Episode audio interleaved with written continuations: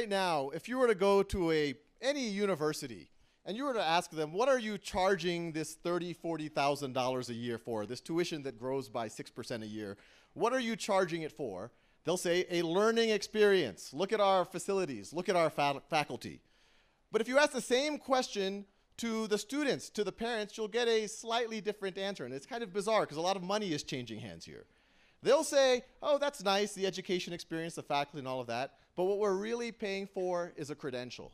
We're, we view this as a necessary, it's not a, it's not a luxury. This is a gatekeeper to a real career. And if you go to employers, they can sometimes be even a little bit more cynical about it.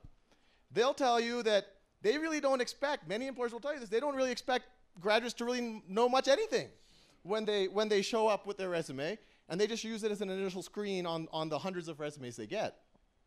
And the sad thing about that is that it's actually unfair too, because I could go to my local regional university or community college and I could learn something super deep, learn it as well as anyone at the best universities, but my resume will still be looked over by the guy who kind of drifted his way through Harvard.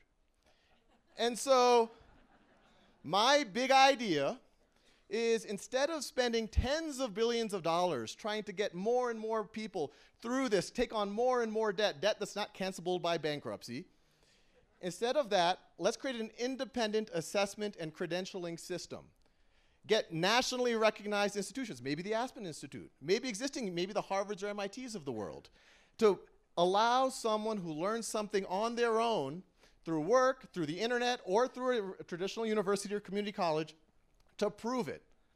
And if you do that, all of a sudden that displaced auto worker, that, that person who was fiddling with computers all of his life or her life, can now train themselves.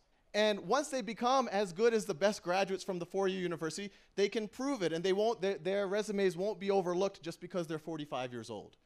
And I think if you do this, something very interesting will happen. First of all, the universities will then be able to focus on exactly what they're charging for educating students.